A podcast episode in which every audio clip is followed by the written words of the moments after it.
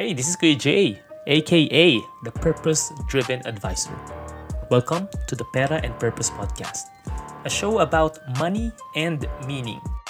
My aim is for you to use money as a tool to live a meaningful life. May mga bagay na hindi magandang paghaluin talaga eh, like red wine and vodka. Ganon din sa ating finances. And business owners intertwine business and personal finance all too often. Kaya lang, pag pinaghalo mo yung dalawang yan, hindi maganda kakalabasan. My guest for this podcast is Fitz Villafuerte. He's the man behind the popular financial blog, Ready to be Rich.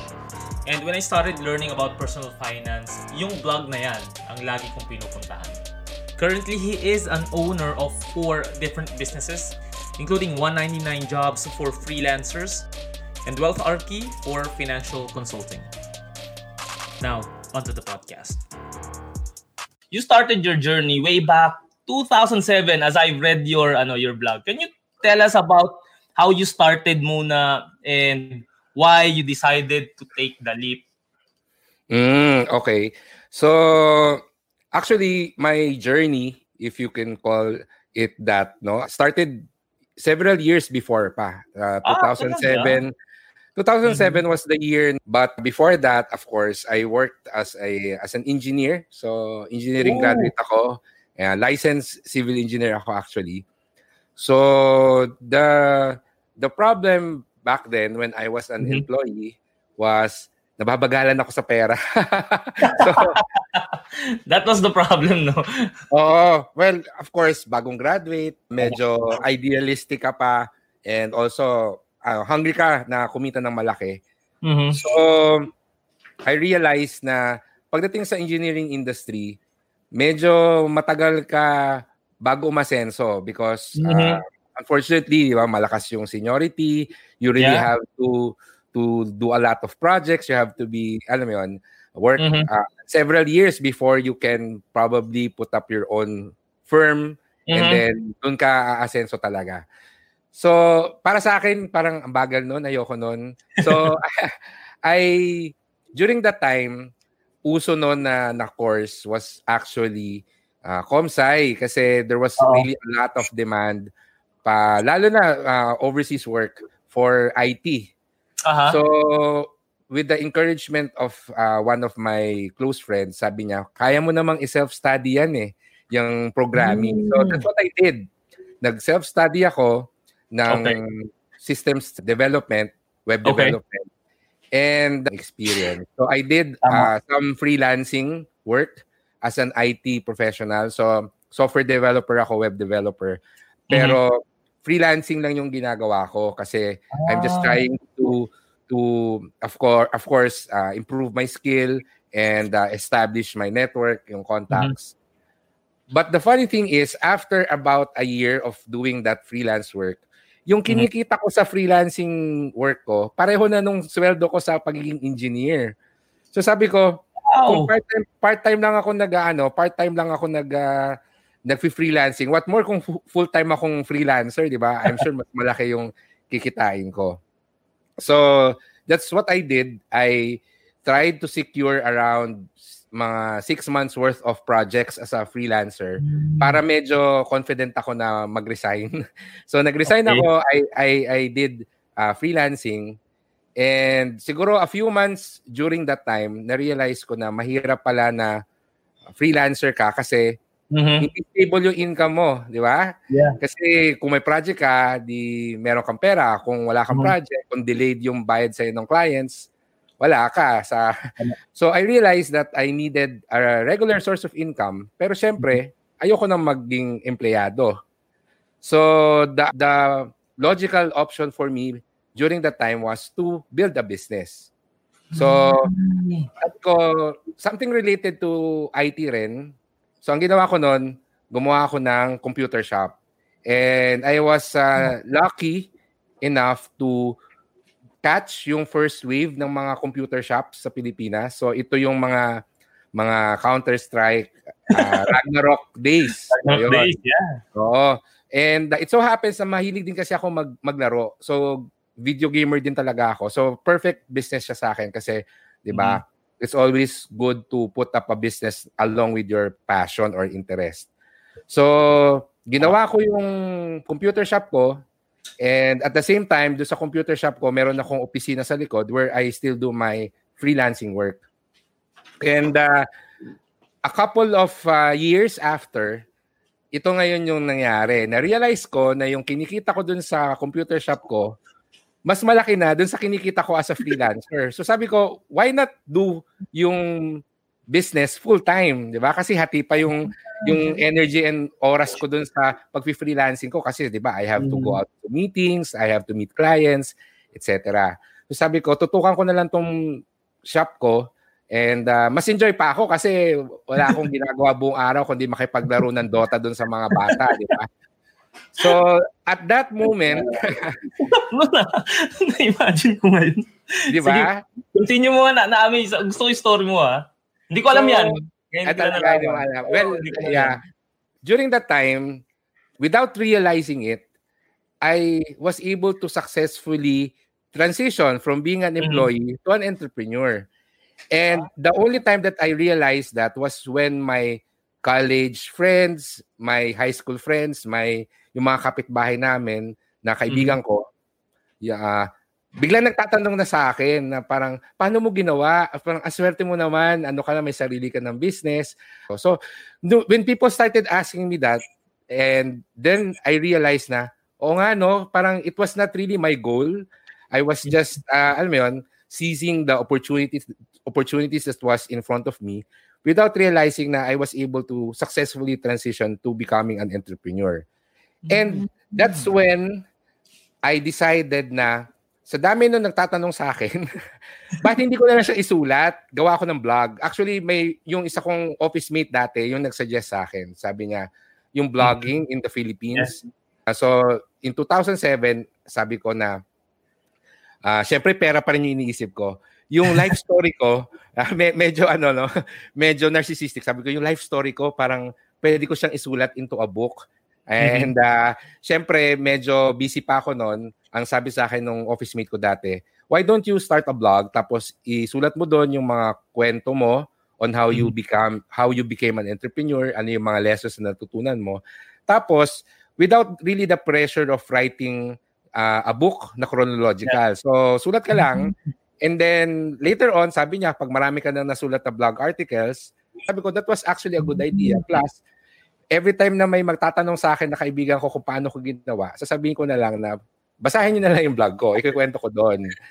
And that's actually the the the burst of my blog, yung Ready to be Rich, mm-hmm. noong 2007. And of course, as what happened next is people now started to ask me for advice uh, yeah. sa blog ko because I was sharing a lot of alam mo, personal experience, yung mga mm-hmm mga lessons na natutunan ko. And one of the lessons that I've learned in my journey is very important yung personal finance pagdating sa entrepreneurship.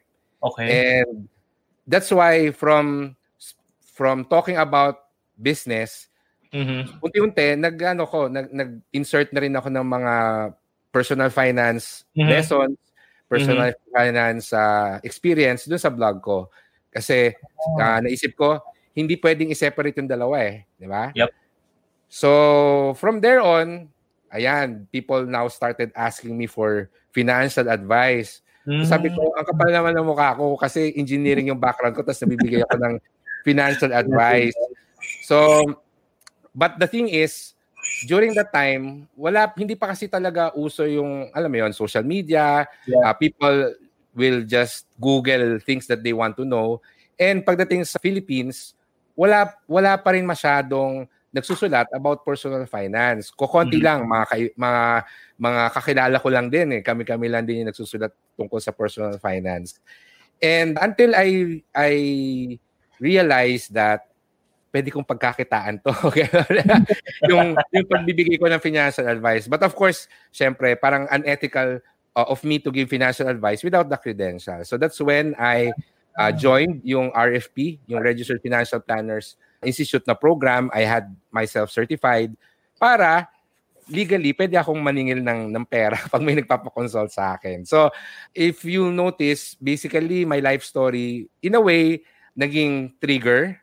Yeah. But one of the things that I realized is the the the desire to earn more could be the spark, but mm-hmm. to really keep the flame alive, dapat nandun yung passion and of course your okay. desire to save uh, to, to serve others, no? Kasi yun talaga yung heart ng entrepreneurship. So, it's just a way for me to know na nasan ba yung opportunity, nasan ba yung pera. Mm-hmm. Tapos, the next question that I usually ask myself is, is this, is this something that I can commit to? Is this mm-hmm. something where I can contribute and uh, provide value to others? So, if yes, then I consider it a worthy venture for me to venture, go into. Yeah. No? So, yun, ganun, ganun basically yung naging philosophy ko sa buhay. Yan. Until now, you still live by that philosophy and it definitely works well with you, uh, work well for you. So, yung pala nakita ko na 2007 was just the tip of the iceberg na, no? Yung, yeah, yung, oh. You started pala yung computer shop. Alam mo, nung, nung high school ako, gumawa ako ng business plan na ganyan. Meron kasi kami nun sa, sa isa naming subject na kailangan mo gumawa ng business plan. And the business mm-hmm. plan that I put up there was a computer shop, PS, ano ba, PS3, PS2 days pa ata yun. Ah, oo. Gustong gusto, I mean, I'm so in love with the concept of the of a computer shop. Na uh, sabi ko, ito, ito na magpapayaman sa akin. This is the ideal business for me. And yung pala, I mean, nung medyo nung tumanda na ako, I come to realize na business is not about um, making money. It's not about having the capital, but it's all about having that idea And more importantly is yung heart mo to serve so many people. Like what you said, and I totally agree with that. Na mm-hmm. end goal na lang yung, yung having that wealth is the end goal of your business na are serving a lot of people and solving a lot of problems. So mm-hmm. yun, and as you were growing your yourself, your your business, ano yung na-realize mo na difference and similarities between nung minamanage mo yung personal finance mo and at the same time, yung business finance? Well, of course, parang mas exciting na i-manage yung business finance mo, no? Kasi syempre, mm. negosyo. But digging deep inside, I realized na yung personal finance, it provides a lot of opportunities for you to learn mm-hmm. so that pagdating sa business, hindi ka na masyadong mahirapan because i, 'di ba mm-hmm. common sense of course yeah. yung personal finance you have in your income you have your expenses you have your mm-hmm. budget which are also present in a business. Meron kang income, may expenses ka, may budget ka din sa sa isang business. Yeah. And actually one of the lessons that we learned sa RFP program was yeah. yung taking care of your personal finance as an enterprise. So meron doon eh yung parang enterprise model of family budgeting, no? So you mm-hmm. run your family, your household like an enterprise, like a company wherein yun nga, you have income, you have expenses, you have assets, may liabilities, etc. And uh, I believe that, and always I tell people na kung gusto mong magnegosyo, mm-hmm. the first lesson that you should learn is how to manage your own money. Kasi okay. kung hindi mo kayang i-manage yung personal finance mo, huwag kang umasang kaya mong i-manage yung pera ng negosyo kasi that is more complicated So at least yung personal finance mo, mas simple yan. And uh, it gives good practice. Yun yung masasabi ko. Magandang practice yung sarili mong pera, di ba? Kasi kung tinatamad ka mag-budget na sarili mong pera, what more kung magba-budget ka na ng negosyo, no? Mas ma mas nakakalito yun. Oo nga. It's one of the problems then and challenges na na-experience ko rin when I co-founded a creative design company dito sa Dubai. That was September of last year and mm-hmm. yun nga na-realize ko, oh, iba pala talaga pag mayroon kang business and ang nangyayari kasi is minsan yung expense namin dito sa bahay, magkakasama kasi kami. So we, we tend to use the the earnings pambayad ng overhead expenses, ng some of our personal expenses, and then ang hirap ng Teka, saan nga ba napunta yung, yung bayad natin dito? Bakit ito na lang yung receivables natin ganito and then when we receive the money, bakit parang hindi tayo kumikita for the last couple of months? And yeah, it's one learning experience for us kasi nga, sabi ko, ah okay, so ganito pala ang talagang experience bilang entrepreneur and bilang business owner din. It's not a huge business that we own, pero yung learning was so, so much talaga. Now, yes. on your personal experience, bro, do you separate yung personal mo from the business? finance? Uh, uh, uh, yeah, of course. I I separate my finances. Actually, because I own several businesses, mm-hmm. each of my business may sarili siyang Excel file. Okay. Uh, and of course, may sarili ding Excel file yung aking personal finance. Mm-hmm. It's really important to monitor those kasi of course, paano mo malalaman kung kumikita or nag lumalago yung negosyo mo kung nakahalo doon yung personal finance mo, 'di ba? So th- that's one of the uh, best answers to that kung bakit mm-hmm. siya nakahiwalay. And of course, pagdating naman yung actual na pera to keep it simple, of course, I just have uh, one business account, bank account na nandun yung mga pera pero at least yung balance ng bank account ko sa business, alam ko kung ano yung division niya uh, because okay. of my Excel. Yun. So, hiwalay mm-hmm. talaga, hiwalay. Kasi that's one of the things that you use eh, to evaluate yung business mo. Kung uh, maganda ba siya, gumaganda ba siya, or medyo may challenge, etc. No? Yun. Okay. So, mal- dapat talaga hindi mo i-commingle yung funds mo. Eh, Oo, hindi. Pero paano mo na manage 'yun? Isa lang yung bank account mo for the for your uh, businesses. Uh, for your uh, businesses. And then how do you monitor it? Do you monitor it weekly, monthly, or quarterly? Paano siya? Well, in my case, kasi yung personal finance ko, usually mm-hmm. I update that once a week, usually every weekend. And it goes the same for my business accounts. No? So yung Excel file ko rin, ina-update ko din siya weekly. And throughout the week, of course, meron akong mga notes na ito yung mga ginastos ko sa personal ko, ito yung mga pumasok sa akin na pera. Okay. Ngayon, pagdating sa business, of course, I have my manager so, to update me na ito yung mga nagbayad na mga clients, as ito okay. yung mga na-disperse na funds. And yun, I keep my own books, although, of course, we have an accountant company. But I, para hindi ko na sila iistorbohin, so I, I keep my own Excel file And of course, yung yung when I monitor the balance of my business accounts, so I know ano yung breakdown niya. So mm-hmm. itong itong pera na to uh, nandito yan sa bis para yan dito sa isang business, yung isang okay. business ko ito yung pera, etc. Yan. So you have one accountant for your for all your businesses. Uh, yes, oo, para, alam mo, isa lang yung kausap mo. Mm, okay. oh. Yun din yung isa namin challenge. Sabi ko, baka naman madali tayo ng tax dito ha, pagka ano. Kaya may, may iba akong clients dito bro, na accountants. So sabi ko, oh, sige, mm. ganito na lang. Uh, tulungan kita dun sa financial planning mo. And then tulungan mo ako dito sa business side ah, na. Ano. Kasi di ba, mm. mas expert sila sa tax eh. Eh tayong financial planners more on dun sa personal talaga. And we wanna make sure na doon tayo nakafocus sa kanilang goals. And then sila naman yes. nakafocus dun sa goal ng company na they are serving or dun sa business people that they are also working with. Kaya sabi ko, sige, let's just work together for this. So, yeah, but uh, gusto ko ikwento na nung nagsisimula ako mag-business, I did mm-hmm. my own accounting. I used a computer shop and actually ang BIR, nagpo-provide sila ng seminar for single proprietor. Ah, oh, amin, Las Piñas, Mm-hmm. Uh, every first Friday of the month, merong seminar yung yung RDO, yung mm-hmm. Revenue District Office uh, to teach yung mga bagong registered na businesses kung paano i-maintain yung libro. So basically, ako yung gumagawa nun and then I realized na alam ko na siya gawin, pwede na ako mag-hire ng bookkeeper. alam mo yun? So mm-hmm. nag-hire ako ng bookkeeper, binabayaran ko siya I think mga around 500 pesos a week just okay. to update the books, update the the mm-hmm. receipts, etc.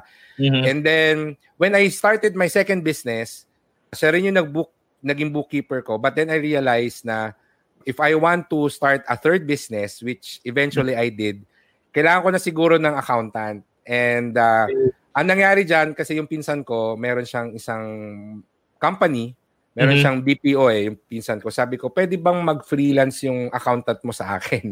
so, siya yung naging accountant ko then eventually. So, yun. And from there on, bahala na yung accountant ko dun sa taxes.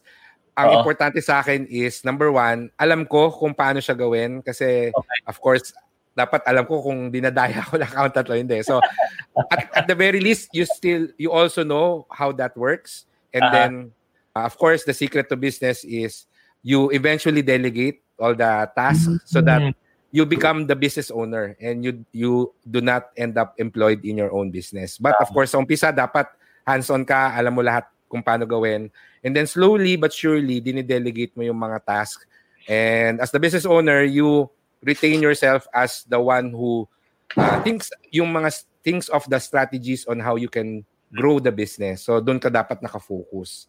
Yan. Okay. Kami natututunan dito ah kasi nga it's the first time talaga na meron kasi dito sa sa UAE naman nga ang, ang work is technically parang self-employed, parang mm-hmm. financial planner.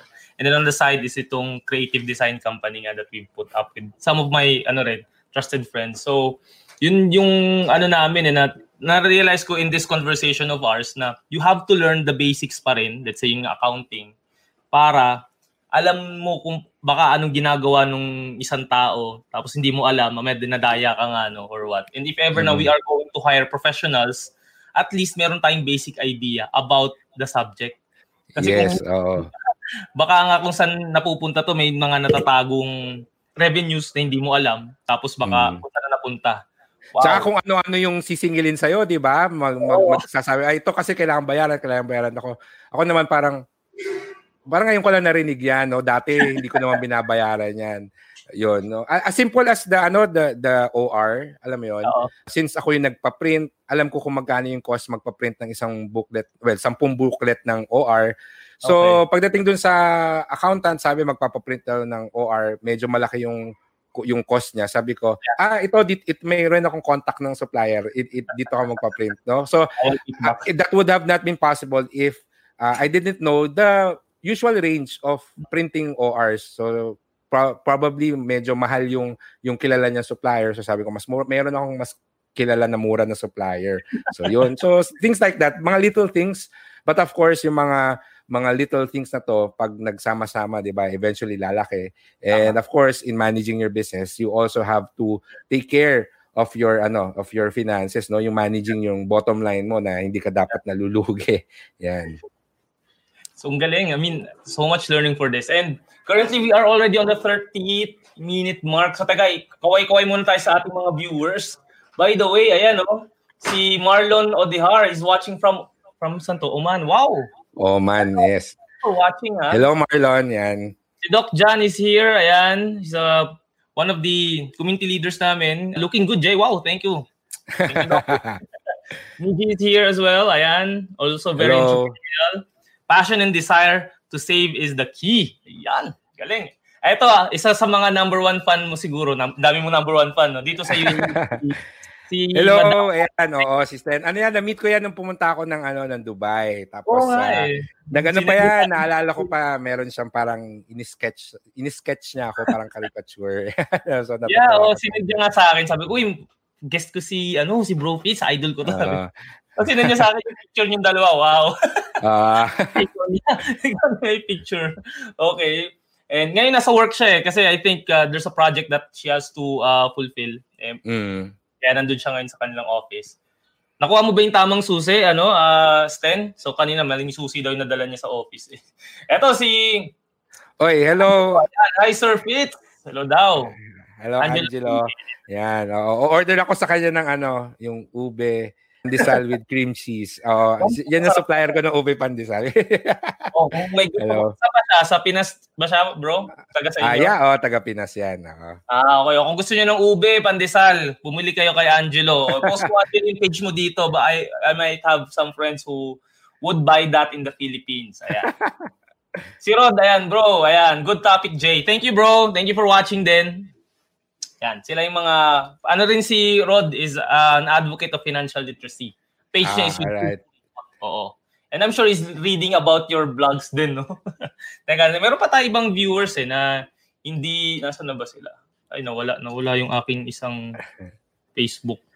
Okay, so moving forward, when we when we start to have our businesses, and one thing that I've learned then dito is yung word na leverage. So, mm-hmm in your in your experience, can you tell us how you used leverage to your advantage and how would you define it? Mm, well, leverage and the leverage, yung leverage sa financial markets, yeah, mas ginagamit yan. But in mm-hmm. in the um, sense pagdating sa business, yan yeah. yung madalas ko naririnig na OPM, alam mo 'yon? Uh, other people's money, no? Uh, yes. Uh, something like that. And also leverage would with could also mean yung uh, applying for a business loan, etc. So para sa akin, it really depends on uh, your business plan kasi mm-hmm. what I would advise is kung first time mong magnenegosyo tapos wala ka pa masyadong uh, experience at mm-hmm. hindi ka sigurado dun sa papasukin mo na negosyo, then I would say na wag kang mag-leverage kasi of course uh, having leverage would put you under uh, debt, no? So magkakaroon ka ng utang. So it's always best to just risk your own money kung okay. wala ka pang masyadong experience or or or skill sa pagnenegosyo. Pero if ano yung case to case basis kasi yan eh. Pero mm-hmm. kung alam mo yon, me- medyo sure ka na sa sa negosyo mo, meron kang sinasabi nila, meron kang market validation, you have the confidence, then of course, it's one of the best ways to accelerate your the growth of your business. Mm. And isa sa mga mm-hmm. tapos uh, merong parang entrepreneur fair dun sa university nila. So okay. I was there I was there with some of my friends kasi yung ano ko, yung friend ko was one of the professors dun sa university na yon. And yung itong estudyante na to, uh, nagbebenta siya ng mga handmade paper. Mm-hmm. Ano yun? Yeah. Uh, small project, etc. And it so happened, so maganda daw yung handmade paper niya, tapos meron daw siyang arts and crafts store. Mm-hmm. Tinanong niya yung yung bata kung pwede bang umorder sa kanya ng bulk. Parang, can I mm-hmm. order like mga 100 reams of this stationery that you did?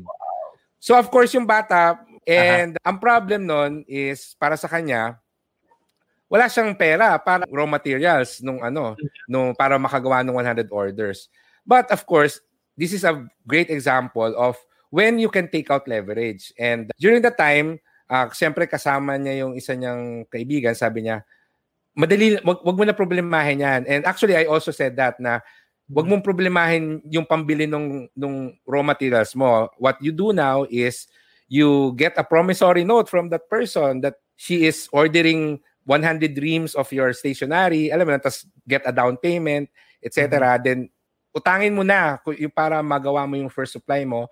And then, yun. So that's a very simple example of when you can take out leverage or when you can leverage, no? So kung meron ka ng purchase order, meron ka ng sure order, alam mo yun, alam mo na mas confident ka na na mababayaran mo kung ano man yung utangin mo. And in case if you are using OPM or other people's money, of course, kahit na mabayaran sila or makita at least hindi ka malugi. So at least mm. yan, kung wala ka pa masyadong experience sa pagnenegosyo, sarili mo munang pera unless circumstances call for it, no? 'Yon.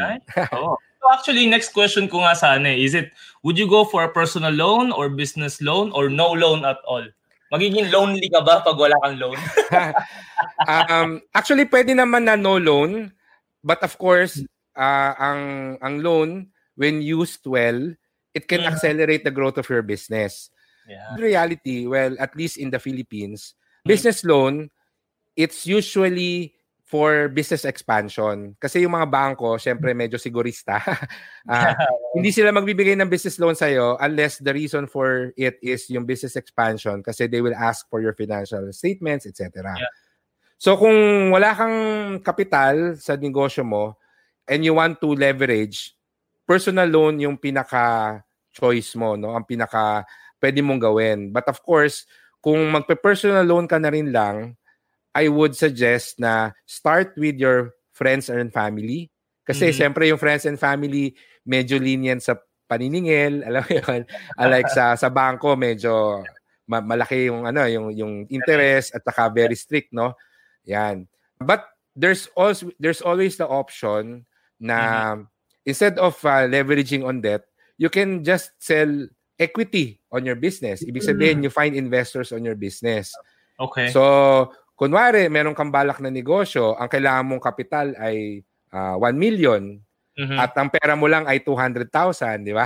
Yeah. So, uh, yung 800,000, kung ayaw mo siyang utangin, maghanap ka ng investors maghanap ka ng apat na investors na magbibigay ng 200,000 pesos each, di ba? Mm-hmm. So in exchange for that, ibigay mo sa kanila na tiga, fa 5% sila ng business. Alam okay. mo yun? So, okay. meron kang apat na investors at tigpa 5%, so 20% sa kanila, you still own 80% of the business. Yeah. Oo. So, sasabihin ng mga tao, parang lugi kasi ikaw 200,000 lang yung yung nilabas mo, 'di ba? Tapos sila tig 200,000, dapat equal sharing, 'di ba? Oo nga, no? Oo. Asa, ang lagi kong sagot diyan is there's always sweat equity. So, mm-hmm. ano ibig mm. sabihin ng sweat equity? Sila ang nilabas lang nila pera, pero ikaw, bukod sa pera, ikaw din yung naglabas ng pawis para uh, itayo yung business, uh, isulat yung business plan, ikaw yung nag-isip ng business idea. Alam mo yun, ikaw yung originator ng business idea. And that should amount to something. Kasi hindi lang naman pera ang resource ng isang business. And hmm. By mere uh, fact na sa iyo galing yung business idea at ikaw yung gumawa ng business plan, it means na 80% of the business sa'yo. So if they don't want to have 5% of the business for 200,000, then you can always just find someone else. No? Alam mo yon So that's how it is. Kasi that's one of the common mistakes that I see among people who go into business. Okay. Na laging equal sharing. Lagi ko mm. sinasabi, one of the common mistakes yan ng mga nagnenegosyo pag meron silang partners, laging equal sharing. Sabi ko, wag equal sharing kasi pagdating sa mga big decisions, minsan nagtatay kayo eh. Alam mo yun? So, maganda mm. pa rin na kung sino man yung originator ng business idea, nasa kanya yung uh, most of the shares para okay. at least siya pa rin yung final say. No? So, yun. Sweat equity na to, I can totally relate to this kasi nga kami ay limang mga uh, different individuals with different strength. Mm-hmm. So we have artists and I mean wala kasi akong creativity to be honest. So mm-hmm. ano ko lang is more on about the thinking side. Pero without them, syempre, wala rin kaming business kasi nga creative agency kami, right? And mm-hmm. siguro without me, wala rin kaming clients kasi I'm the one who's bringing the clients eh. So mm-hmm. for us, yung sa business namin na ito, we've, we've partnered kasi we, we're, we're good friends naman. And ang ginawa namin is equal sharing kami. Pero so far, we're still, ano naman, yun yung ano ko. Kasi ako, I don't have the talent that I need for the business. They, they are the ones who's, uh, who's really talented on that side. Pero ako, uh, I have the network and I have the capacity to to bring in the clients. So kung wala rin ako, wala rin silang clients sa pagsaservan. So kumbaga it's an equal equal way to maximize our strengths. Businesses naman start that way. Nothing wrong with that. Siguro it's my preference na wag mag-equal sharing because yun nga, I guess it's my experience with doing businesses with people na hindi ko talaga kilala. So okay. of course, very very common na ninegosyo tayo, makikisosyo tayo sa mga kaibigan natin. But mm-hmm. I've had businesses na hindi ko talaga kakilala yung yung investor. Alam mo yon, it's the first uh-huh. time that I met uh, this person mag-invest daw dun sa business idea ko. So on that part, of course, strategically I will keep most of the shares of the business so that I am always in control because it's my business idea. Yeah. So ganun yung sa akin. But what if merong isa dun sa, di ba lima kayo, isa dun sa mga kasama mo gusto ng, mm-hmm. so pa- paano yung arrangement ninyo? Do you have ah, like uh, oh, an agreement on that? Oh, if ever na kung ano yung, let's say, ma-earn namin for that particular year, we, we're gonna divide it equally. Kasi merong portion doon na, a huge portion naman goes to the artist, and then a portion for me, and then there's a little portion for the entire company. And let's say we part, we decided to part ways Then yung yung hindi, portion what if yung isa lang, hindi hindi oh, lahat. Lang. Yung isa lang aalis na. So, so ano isa, yung plano lang, isa alis na. Gawin lang namin doon is ganun pa rin kung magkano yung i-divide namin into 5. So, let's say meron 10, let's say merong mga amount na ganun yung total na nakuha niya. Mm-hmm.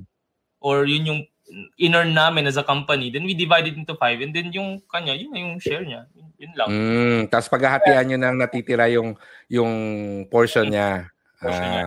That's, the, that's what we are. Ano. Although, ano kasi, uh, we still, we're still aiming to improve or to expand at least this year. Although talagang challenging itong COVID. But we yes. Uh, we really have to exert a lot of effort during this uh, during this time And mm-hmm. dito matetest ang character natin as individuals, as uh, entrepreneurs.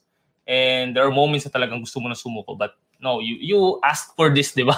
So, you yeah. have to and then I realized that, oh my God, mas madali pa rin pala maging empleyado. So, pero this is what you asked for. So, make mm-hmm. sure na you're ready for it. So, yun. And ang dami, ang daming, ano, daming realizations over the past, uh, ilang months na ba kami? I think 10 months. Yeah.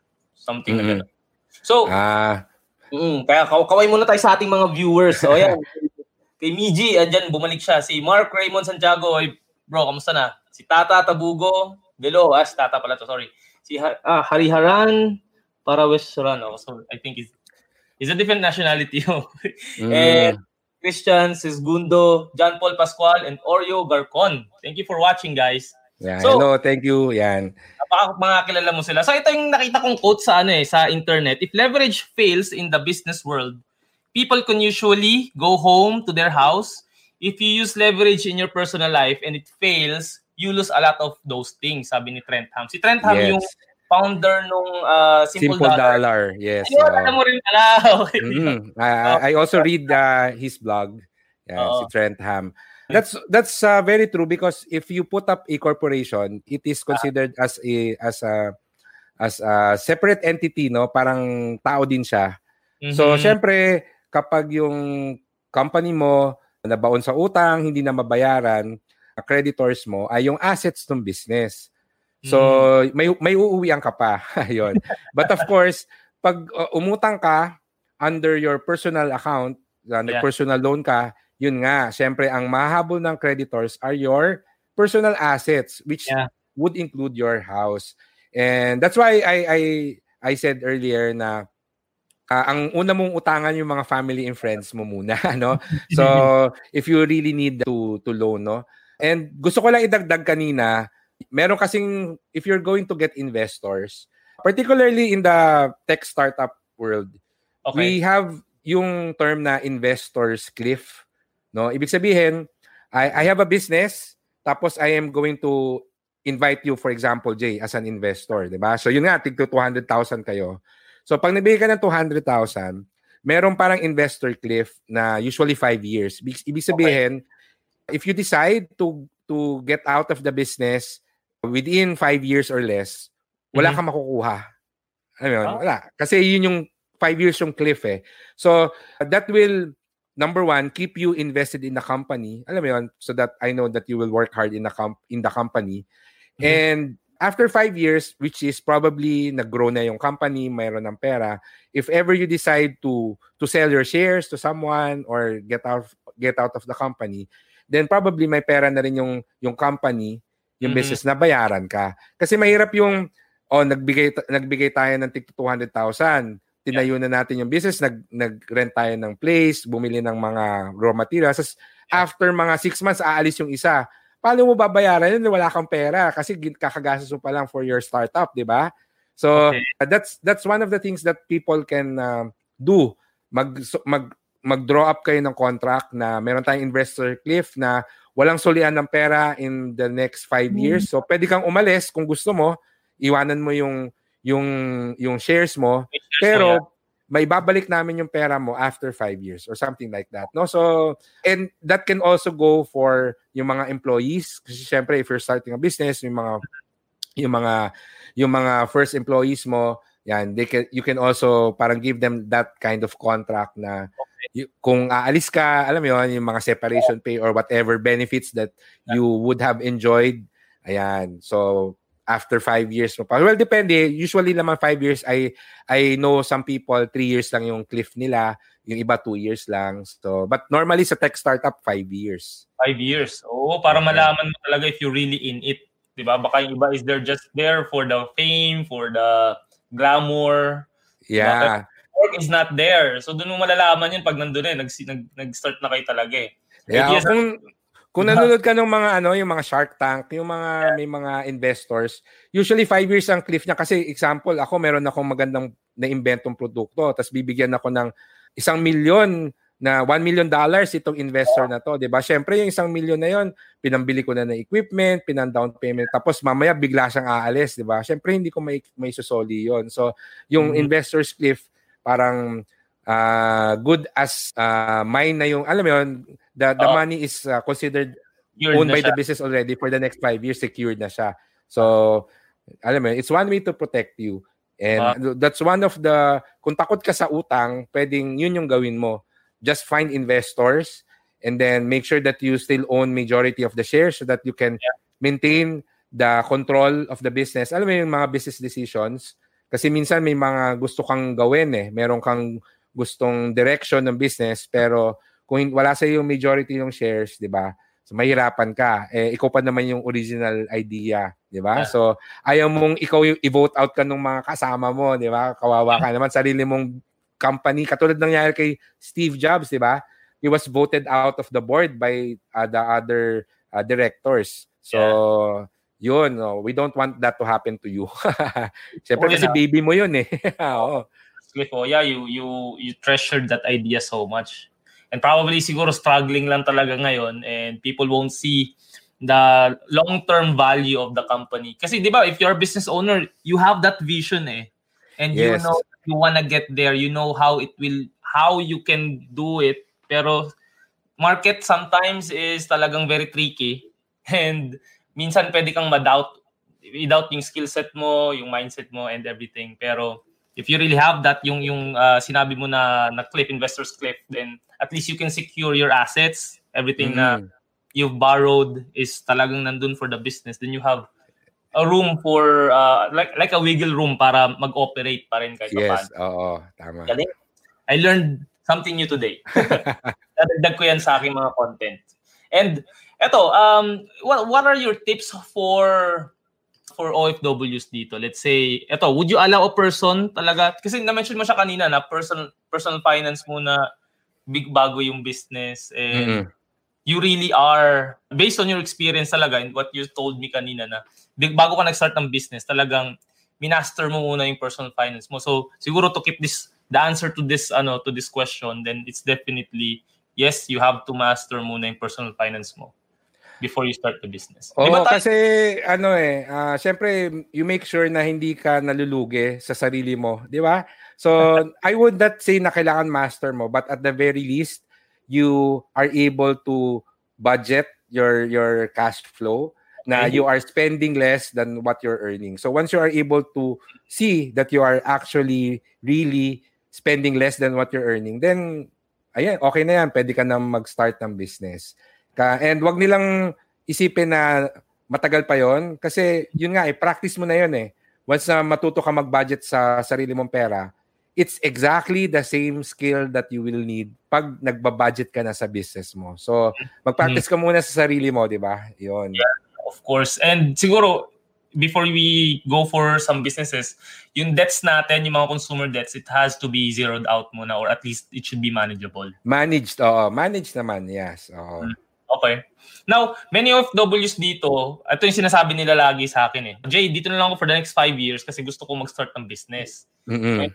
ako and then gusto ko pag uwi ko I'll start, I'll put up a coffee shop because I love coffee ganyan I have a friend who's into this who's managing this sa Pinas so I think it's a foolproof business so I'll just have to save for the next five years and then uwi na ako ngayon what do you think are the common pitfalls kasi I see this as a as a parang as a pitfall by many OFWs na they will work for the next 10 to 15 years of their lives and then mag-start sila ng business sa Pinas from scratch. Mm-hmm.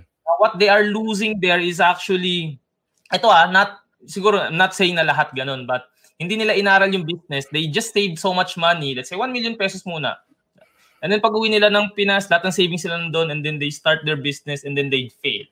Ngayon, they lost the money and they also lost the time para 'di ba para aralin sana yung business. And since tumanda na sila, they do not have that same energy to save up for the losses. So that's one pitfall that I am seeing. Do you see that as a common thing there dyan din sa Pinas na gusto mag-start ng business, not just for OFWs? Or... Yeah, uh, it's a, a common mistake that people do. Uh, mm-hmm. Uh, particularly yung tipong mag-iipon ng kapital, tapos yeah. mag-resign, tapos yeah. magtatayo ng negosyo. Mm. The first thing that you need to do is create a business plan. Kasi sa business plan, you will be able to run the business on paper. Di ba? Especially na OFW sila na, alam mo yon I would, I would say no, medyo high risk magtayo ng business sa Pilipinas kung nasa abroad ka, 'di ba? So mm-hmm. one of the ways that you can manage the risk is to create a business plan kasi when you write a business plan, uh, you will be able to uh, see ano ba yung mga kailangan gawin, ano ba talaga yung eksakto yung magiging gastos mo. And more importantly, mala- makukompute mo kung magkano ba talaga yung kailangan mong capital. So mm-hmm. that's really the first step. So habang nagtatrabaho ka pa, magsulat ka na ng business plan mo. And then when you already have the business plan, alam mo na kung magkano yung exactly na kailangan mong kapital para patakbuhin yung negosyo. So, mm-hmm. tsaka ka ngayon mag-iipon. Tsaka mo ngayon hahanapin yung capital mo. Mm-hmm. And once you have your capital, doon mo itayo yung business. Pero okay. hindi wag ka wag ka muna mag-resign. Itayo mm-hmm. mo na yung business and then if the business is now running uh, stable na siya, mm-hmm. doon ka pa lang mag-resign, doon ka pa lang umuwi. So at least may uuwian ka na na source of income. So okay. paano mangyayari 'yon, no? One of the things that a business plan can bring you is you will imagine your organization chart eh. Kasama sa business planning yan. Yung negosyo na to, I will just give a concrete example. Meron akong tinulungan na OFW na gusto daw niya ng laundry shop and oh. gusto niya yun yung may, may, may binili siyang condominium unit. Tapos, mm-hmm. one of the first people siya na bumili ng unit dun sa development na yon. Mm-hmm. So, yung ahente, ino-offer sa kanya yung commercial space, which is, of course, isang condominium perfect for a laundry shop, no? Yeah. So, yun yung balak niya. And sabi ko sa kanya, create a business plan. Magkano ba exactly yung kailangan mo for the laundry shop? So, yeah. Before siya lumapit sa akin, ang sabi niya, nag-iipon na daw siya kasi pre-selling pa lang yung development, parang after three years, doon pa lang mato-turn over kasama nung ano. So sabi niya, uh, for the next three years, mag-iipon ako ng mga 1 million pesos para after three years, pag na-turn over, uuwi na siya, may 1 million siya, itatayo niya yung laundry shop. Di ba? So right. that's the usual thing, no? Sabi ko yeah. sa kanya, create a business plan, while you're waiting for the three years para malaman mo magkano ba magtayo ng laundry shop. And hmm. nung ginawa niya yung business plan niya, 450,000, hmm. makapagtayo na siya ng laundry shop. So, doon pa lang, malaki ng, malaki ng uh, tulong yon sa iyo. Nag-iipon ka ng 1 million, yung pala 450,000 lang yung kailangan mo, di ba? Hmm. Beyond that, sabi ko sa kanya, what you want is tumatakbo na yung laundry shop mo before ka umuwi. So, yung business plan mo, isama mo dyan na ano, sino ba yung magiging staff mo? Ilang, mm-hmm. So, meron daw siyang dalawang staff, meron siyang isang manager, alam mo So, sabi ko, o, oh, lagyan mo ngayon ng sweldo yan, lahat. Magkano yung sweldo ng manager, magkano yung sweldo ng staff. So, imagine the business is running without you. And if a business is running without you, kailangan kumpleto yung organizational chart niyan, kumpleto mm-hmm. yung sweldo. And then from there, i-compute mo kung uh, magkano dapat or ilang kilo dapat yung nilalabahan mo every week para mag-break even ka. And then you ask your developer, ilan ba yung projected nyo na residents nitong condo na to? So, al- alam mo, may feasibility study ka in short. So, hindi pa man natatayo yung negosyo, alam mo yun, nag- nag-iisip ka na, nag-analyze ka na, alam mo na kung okay siya o hindi. And mm-hmm. during the time na mukhang kaya naman, but mm-hmm. uh, naisip niya, parang wala daw siyang time na maghanap ng staff, alam mo yon, etc. So sabi ko sa kanya, nag-inquire ka na ba magkano mag-franchise? So nung nag-inquire siya ng franchise sa isang laundry shop, ang i-quote sa kanya was around 900,000. So hmm. sabi ko, well, of course mas mahal kasi alam mo na 450,000 lang may yeah. laundry shop ka na. But of course, franchising, you don't have to think about the other things that yeah. you you will take care sa business. So meron ka ng supplier, meron ka ng payroll system, etc. Di ba? So, since originally, you were planning to save up 1 million, panalo ka pa rin, di ba? 900,000 lang yung kailangan mong ipunin. Tapos you just franchise a business, franchise the laundry shop, and then it can run on its own, di ba? Uh, kasi meron ng system yon na na designed to run uh, efficiently. So, let mm-hmm. let the laundry shop run for about a year, pag stable na yung income, doon ka umuwi. So alam mo 'yon, that's the that's really the the proper way, no? And that's usually what I advise OFWs, no? Na gawin nyo, make sure na tumatakbo yung negosyo. Uh, uh-huh. As Filipinos, wala silang mapagkakatiwalaan sa Pilipinas na gumawa ng research, alam mo yon, magtanong, mag-inquire. So sinasabi ko, that's now something that you do every time na uuwi ka. So mm-hmm. sa dalawang linggo mong bakasyon, siguro a lot mga 2-3 days in doing market research, in uh, trying to establish contacts, etc. And uh, if ever na talagang wala kang pagkakatiwalaan na magpapatakbo ng negosyo mo or magtatayo ng negosyo mo sa Pilipinas, again, the, the best uh, course of action is to get a franchise, di ba? So, uh, you would have to save up a little more money kasi mahal mag-franchise, but at least it's something na meron kasing controls ang franchise business. So hindi ka ma- basta-basta makukupitan kahit na i-hire mo yung walang hiya mong kapatid as manager, 'di ba? Because the the franchise business as a system, hindi ka makukupitan ng kapatid mo, 'di ba? So something like that kasi that's also a common problem that I notice, no? So one of the lessons that I've learned pagdating sa business, the more people involved, uh-huh. uh, the harder it is na kumupit ng pera. So when you franchise mm-hmm. a business, syempre mayroong accounting system, may accountant yung yung company that keeps the books, 'di ba? Tapos nire-remit yung sales dun sa mother franchisee, etc. So ang daming involved, mahirap kumupit yung yung manager, 'di ba? Oo. So something like that. So at least mapapatakbo mo yung negosyo even before ka pa umuwi. Yeah, so kaya pala marami rin mga franchisors na pumunta rito. Pumunta rito sila, sino to sila? Boots. Yes, sila, oh, si Boots Bartolome, no? Yeah, oo, ang galing din oh. nun yung kanyang uh, story. And si RJ, si RJ Ledesma. Mm, so, si RJ, yes. Oh, si foodpreneur. Alam mo to? Oo, oh, galing. Uh, nila uh, when they visit the when they visited uh, Dubai, kailan ba? I think that was two years ago. I attended yung kanilang mga franchise workshop or seminars. Yes, oo.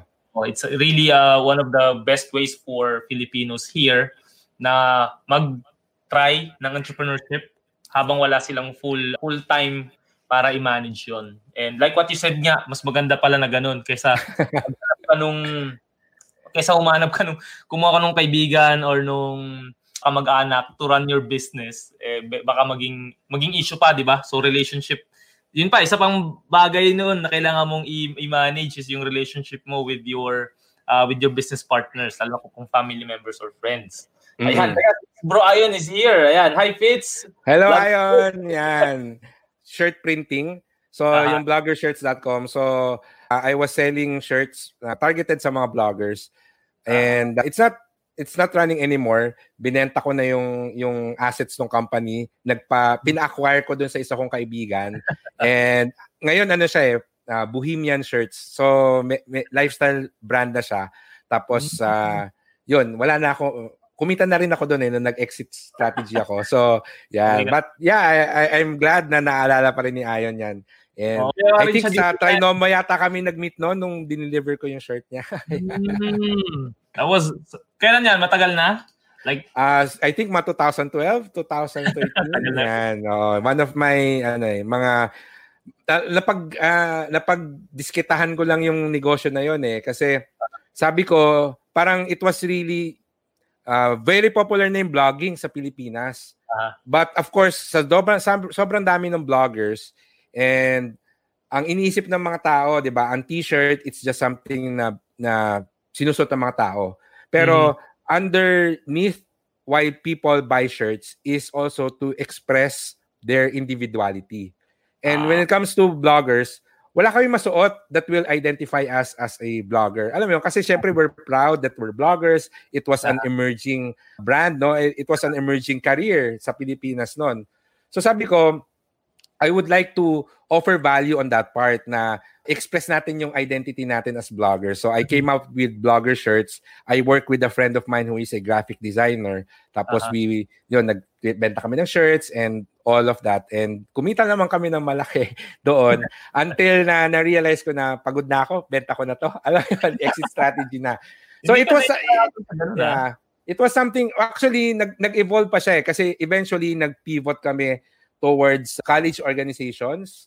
Kasi na-realize ko na yung mga mga printing, mga shirt printing businesses, usually minimum 100 shirts ang order mo, 'di ba? Ang, ang hirap noon if you're a college organization, uh, kailangan mo lang mga 20, 30 shirts. So sabi ko, let's provide that service to these college organizations. Mm-hmm. So yun, ang dami naming na, na, na, na print ng mga mga shirts for college orgs noon at saka yung mga ano emerging pa noon yung mga mga K-pop na fans, so mga fans club. So yung mga org shirts nila no. And then eventually sabi ko I would like to move on to other ventures. So bebenta ko na yung shares ko dito. So kayo na bahala. So and they're still running actually pero under a different brand already. Ito sabi ni Bro Ayon, hi, I made sure to buy one when I visited home that time. Wala pa kasing e-commerce noon. Yes, oo. Ayan. As uh, Ayala. And sabi yeah. ni Miss Gina, yan, Gina Bibe Notario, thanks, good topic. I got an idea. Wow, thank you, Miss Gina. Yan, hello. Di ba masaya, ano, Middle East or sa sang part ka ng mundo? Sige, mamaya, message mo na lang dyan. Uh, eto ah, nag-evolve lang itong conversation natin into so much, so many topics. And na napansin ko, bro, na ilang beses na ba ang na-put up ni Let Go? Ano lang, a follow-up question lang. uh, marami, no? One of the, sabi ko nga earlier dito, Well, mm-hmm. ako yung tipong when I see an opportunity and if it's something na I see potential in that, pinupursu ko.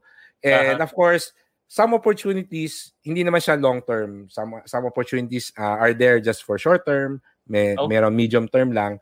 And one of them some of the memorable ones and magazine. Nagput up ako ng magazine dati, no? Mm-hmm. Internet no. Wala pa mga social media. So what what we did was we put up a magazine for for bars and clubs. So nightlife magazine siya which is mm-hmm. something that we distribute sa local party scene, no? So kung uh-huh. gusto ko malaman ano ba yung mga events sa mga bars and clubs sa Makati, Malate, Ortigas, ito, ito yung ano, ito yung magazine for you. So something like that. So that was actually fun kasi it gave me the opportunity na it gave me the excuse na na mag-party gabi-gabi, kaya kasi yun yung market ko, di ba? I was selling advertisements dito sa mga clubs and bars na to. So that was really fun.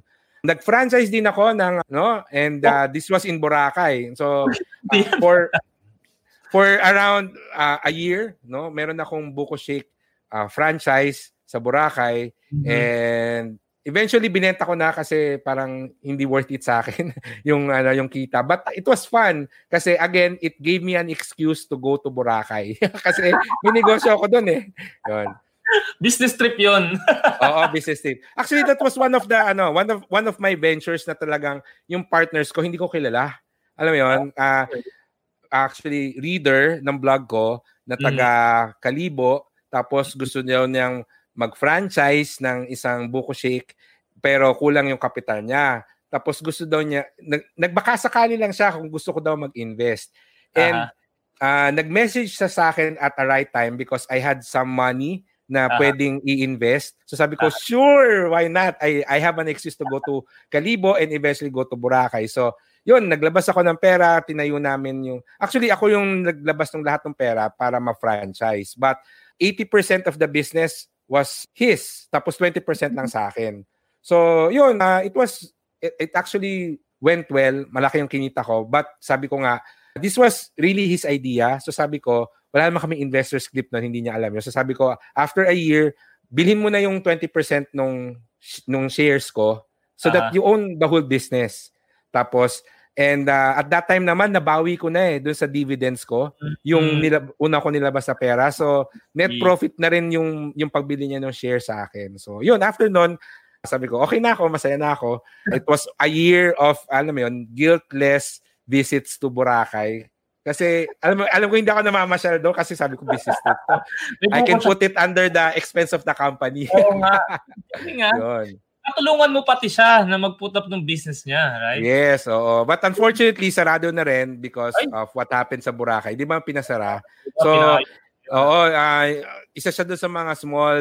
But I've, I've, the last time na I've talked to him late last year, okay naman hmm. siya. Uh, sabi niya, he is planning another business pero sa Kalibo na, hindi na sa Boracay. So parang may food stall siya na itatayo. He learned a lot from running the Buko Shake franchise. Mm-hmm. So, he wants to put up his own food cart business kasi may mm-hmm. experience na siya. So, yun nga, no? Uh, pwede ka mag-franchise not just for the convenience but also for the learning. Kasi yeah. you will, you, di ba, matututunan mo paano ba magpatakbo ng negosyo in such a way na pag nakapag-ipon ka ulit or nag-lapse na yung franchise contract ninyo, you now have the learning and the skills to put up your own, di ba? So, mas mura na. And uh, yun, alam mo na yung gagawin. Wow. So ito, na-observe ko rin based on our conversation this past, uh, wow, bilis, one hour, one hour na pala to. Ah, wala, oh, yes. wala ka bang appointment? May parang gusto pa ako itanong. ah, wala naman. Sige, okay lang. And then, something ko when, when you are, when you were telling me your stories about putting up different businesses, ganyan, napansin ko na, number one, you do not, you're not emotionally involved or attached to the business. Kasi you can easily let go. That's number one. And then number two is that you deal with most of your uh, partnerships are with people na strangers technically, yung mga nag-PM sa vlog mo and yung mga nag invest sa'yo are kumbaga nakilala mo lang as talagang investors. So mm-hmm. tama ba yung assumption ko na number one, hindi ka emotionally attached sa isang business and then number two is that you only deal with talagang investors na wala kayong masyadong ano bang relationship with them other than just the investment that they're putting up? Well, number one, I don't get attached to the business. I get attached to the people. Kasi para sa akin, you should not fall in love with the business. Kasi syempre, not, uh, parang nothing lasts forever pagdating sa ganyan, no? Oh yeah, let's be realistically optimistic yung sinasabi ko. But of course, the the relationships, the friendships that you build ba in running the business, mm-hmm. yun, yun, yun, yun yung pwede mong i-treasure forever, I would say. Plus, siguro, kasi I have this mindset na whenever I am going to pursue a business idea, ang una kong tanong sa sarili ko is, kaya ko ba itong patakbuhin ng mag-isa? Uh, what I mean, mm-hmm. can, can this business run without me? Mm-hmm. Di ba?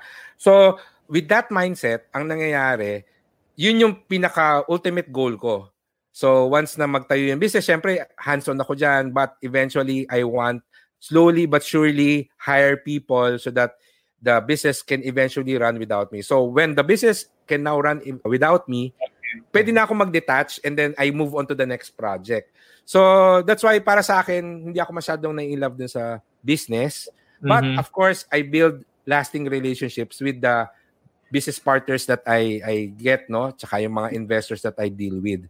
And I don't know if you if you if you've heard yung quote ni John Rockefeller, narinig mo na ba yon yung a friendship or ah friendship okay sige. Yung a friendship founded on business is better than a business founded on friendship. Wow, mind oh. blown. Yun pala yun. Oo. Oo. Ah, uh, i, i ilalagay ko sa private chat natin. Ganun. Ah, Can this business run without me? Parang Oo. this is not possible, then might as well not run this business na lang kasi it will definitely run my life. 'Di ba? Parang ganun siya. Yeah, para sa akin ganun no kasi syempre uh, ang ang priority mo pa rin kasi is yung buhay mo, 'di ba? So if mm. you're a slave to your business, you're not a business owner but you're simply an employee in your own business, self-employed ka. But of course, cash flow quadrant ni Kiyosaki, dapat investor and business owner ka, di ba? Hindi ka dapat employed and self-employed. So, that's something na I try to also apply sa mga personal ventures ko sa business, no? Yan. Ito, ilalagay natin yan dito sa... gusto ko tong quote na to, ah. John Rockefeller, Rock- yan. He's one of the richest guys in the young in the I don't know early 1900s pa. Oo, Rockefeller. American business magnate. And I'm not sure pero parang oil yata yung kanyang ano uh, the path to wealth. Yan. So, lagay natin yan dito. Isa, isa yan sa mga nagsimula ng oil industry in the US. A friendship founded on business is better than a business founded, founded. on friendship. Okay. guys parang tinamaan ako dito ah. Babalikan ko a friendship founded on business is better than a business founded on friendship.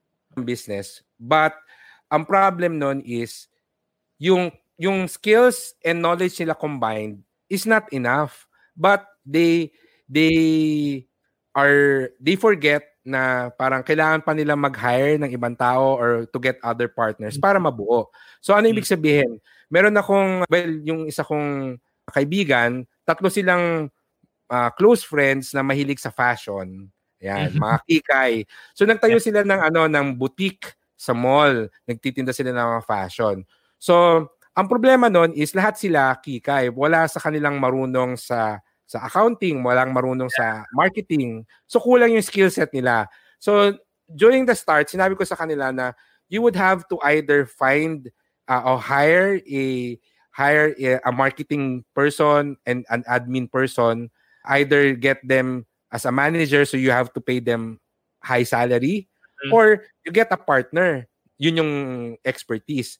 Eh, they want the business to be parang friends only. So, tinayo nila yon Tapos nag-hire sila ng marketing person at saka admin person. Pero syempre, these are skilled individuals already. So mataas yung sweldo. And that really messed up their capital, no? Kasi ang uh, inisip lang nila yung capital para bumili ng mga damit nila, di ba? Para pang rent. Alam mo yon, hindi nila consider yung kailangan nila magbayad ng employee managerial level. So at first, they did not hire kasi nga kukulang. But then they realized na, oo nga, puro kikay lang tayo. Hindi natin alam kung paano mag mag-market. Wala tayong alam dito sa accounting, di ba? So they would they eventually hired those professionals and na mess up yung kanilang ano, na mess up yung kanilang libro no or yung yung funds nila. So yun, eventually ni-refer ko sila doon sa isa kong pinsan, yun nga, magaling sa admin work and they took her in as a partner.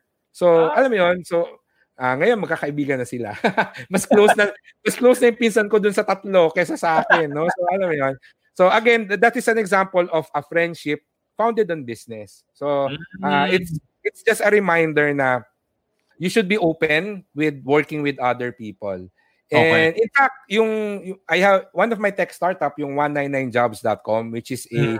freelancer marketplace. Yeah, yeah. Kaming tatlong co-founders noon, uh, ako, si Glenn, si Romy.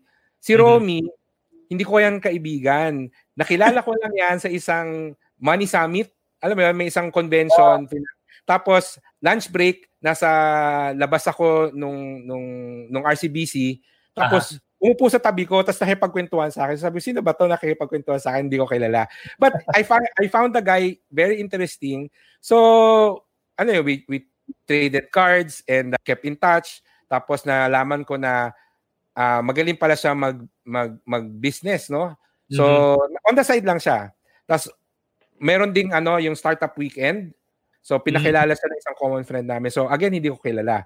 So to make the long story short, after around three months, si si Glenn at saka ako, we're already planning yung 199jobs.com. Tapos we needed someone na magaling sa administrative work.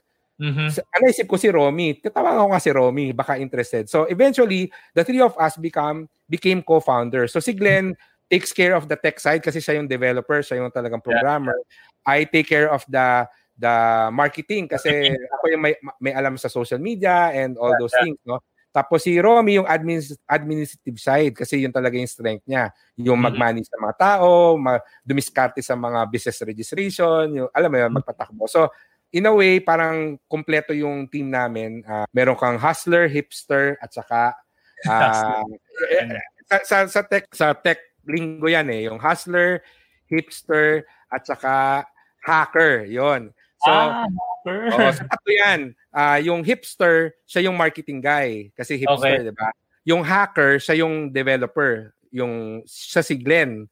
No? Tapos uh yung hustler, si Romy. Kasi si, si Romy yung nagmamando ng mga tao eh. Hustler siya. Siya yung nag-hustle ng mga nung admin work, nung, nung iba naming investors. We actually had, uh, we actually had to do seed funding dun sa business namin. So si Romy nag-arrange ng mga meetings with the with the investors. Yan, siya yung hustler namin. Ako yung hipster, ako yung nagma-market ng business tapos si Glenn yung hacker namin. Siya yung web developer. So ayan, ayan yung mga mga ah. ano, mga natututunan ko sa tech startup.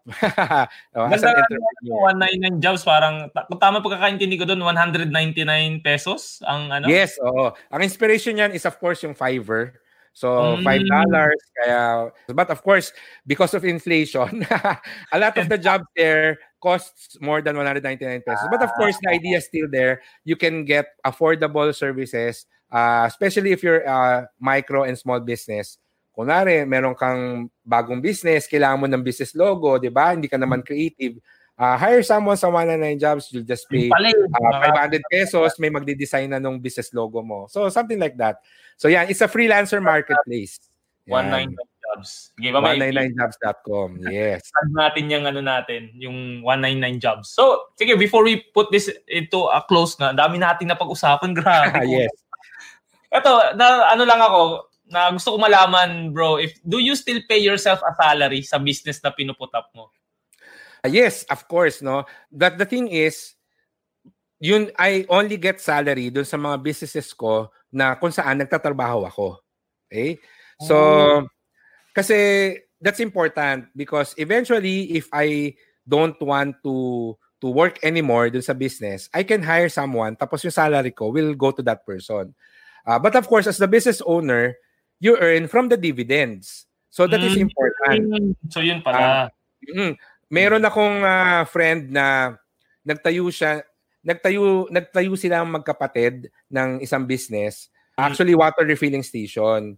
Uh-huh. Yung yung kapatid niya works as uh, uh, as an employee, no? So may day job. So yung uh-huh. kaibigan ko, uh, tambay, so siya yung nagmaasikaso ng negosyo. Pareho okay. sila nag, nag-put out ng pera. So tig tig uh, 200,000 sila. Sabi ko sa kanila, okay lang na 50-50, pero since you are the one who will run the business, kailangan meron kang sweldo as the manager. Kasi yung kapatid mo, oh. so ang nangyari is, meron siyang sweldo, tapos at the end of every quarter, kung magkano yung net income, yun yung paghahatian nila equally.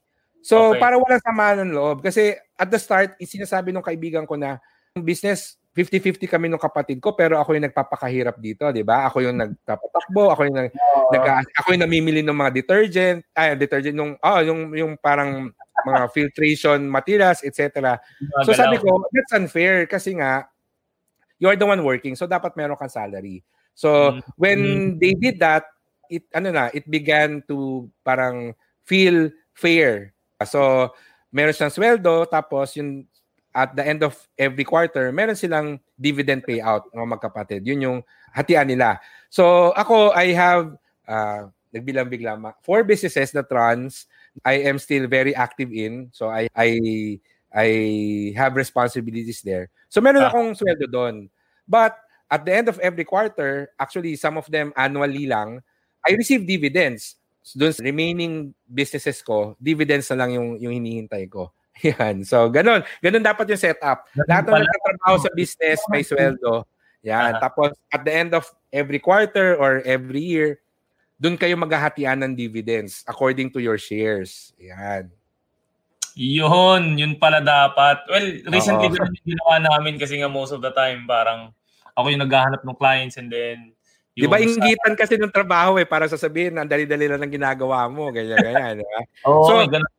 Galing. So you do not think of the person but you think of the responsibility. So imagine oh. a stranger doing this these responsibilities. Magkano yung isisweldo natin sa taong to, 'di ba? Mm-hmm. Kasi okay. alam mo yun, eventually someone tatama rin na wala na akong oras diyan eh, 'di ba? So you don't want that person na umalis uh, kasi yeah. syempre kaibigan mo na 'yon, partner mo na siya. So what you do is you hire someone to do yung ginagawa niya dati. 'Di ba? Kasi tiyatama na daw siya.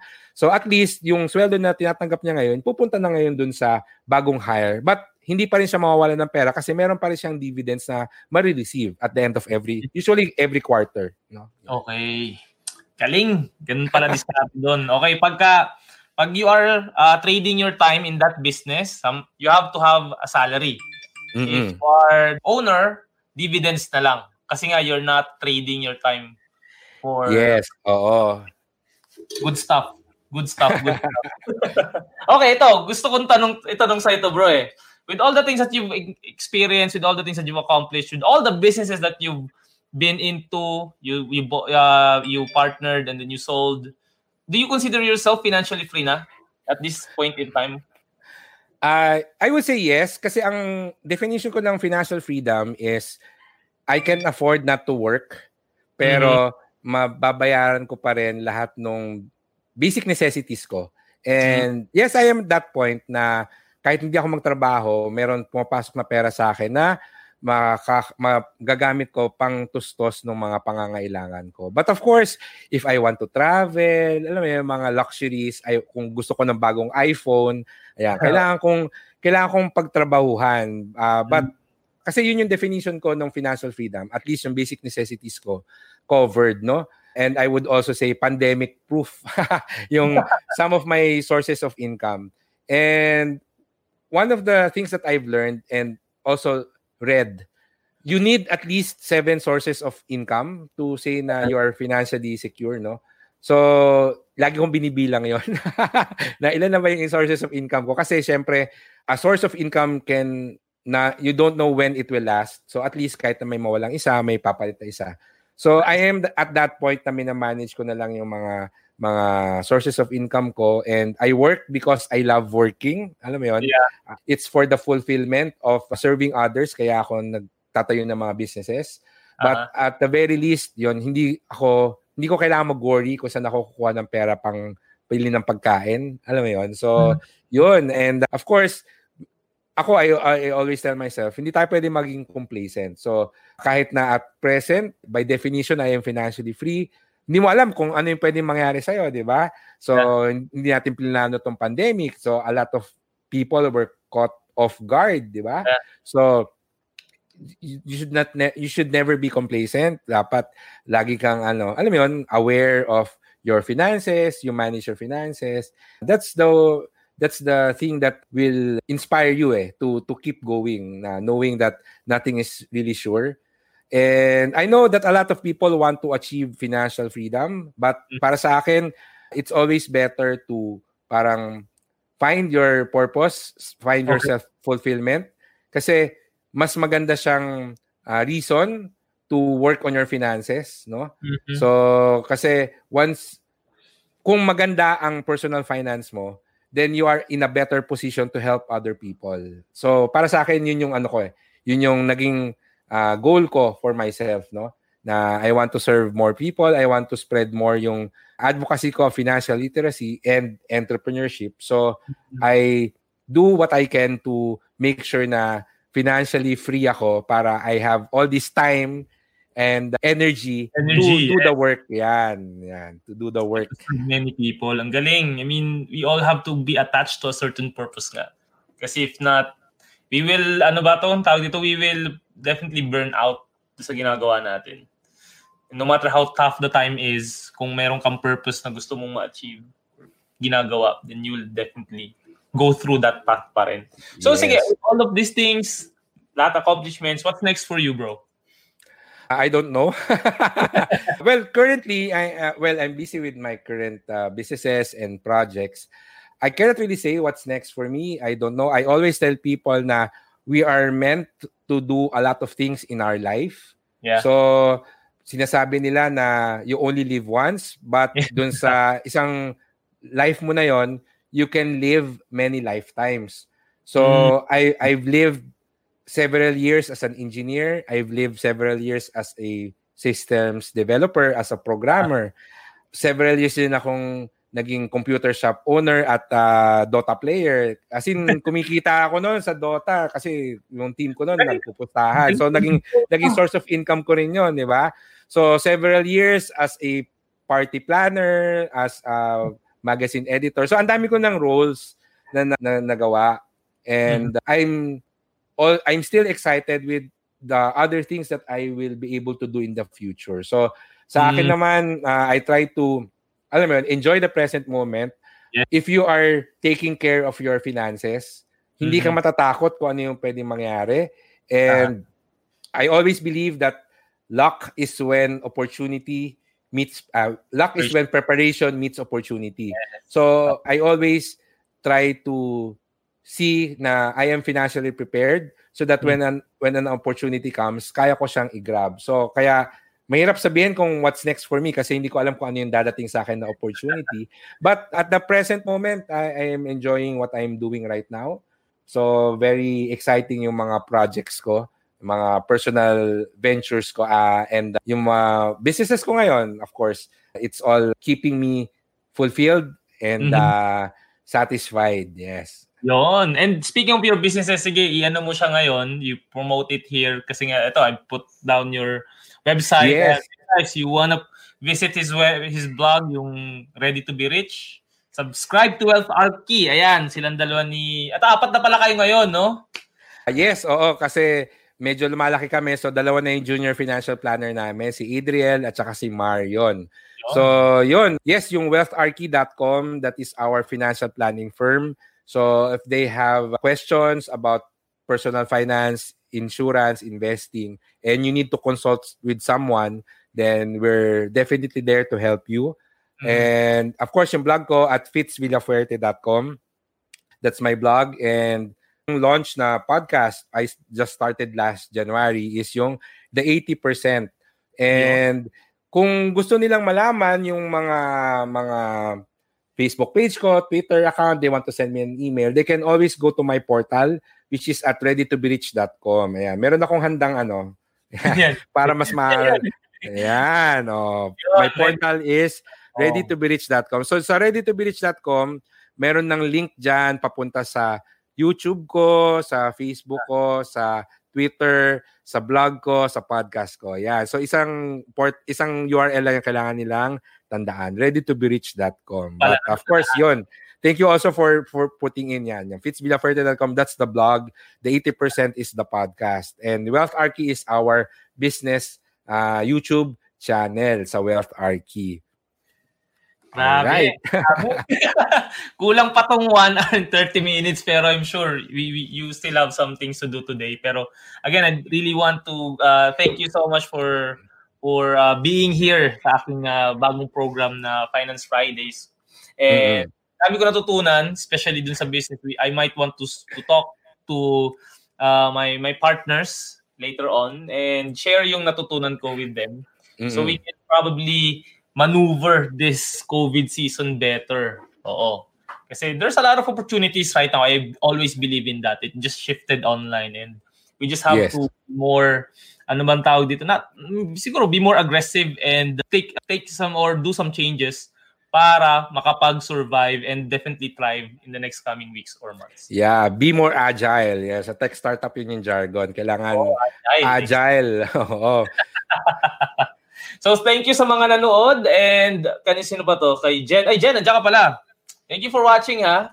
Marlon, thank you po and thank you rin po for watching. Oh, I hope you learned something dito sa ating uh, very ano lang, masaya, not so formal na conversation but definitely ang daming nuggets of wisdom. And if you want to learn more about uh, Brofits, andyan na lahat. Just follow yung portal niya na readytoberich.com. And again, bro, Yes. thank you so much. Thank I'll you also.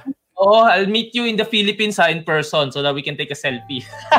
oh, or uh, depende kung kailan ako iimbitahan ulit na mag-talk dyan.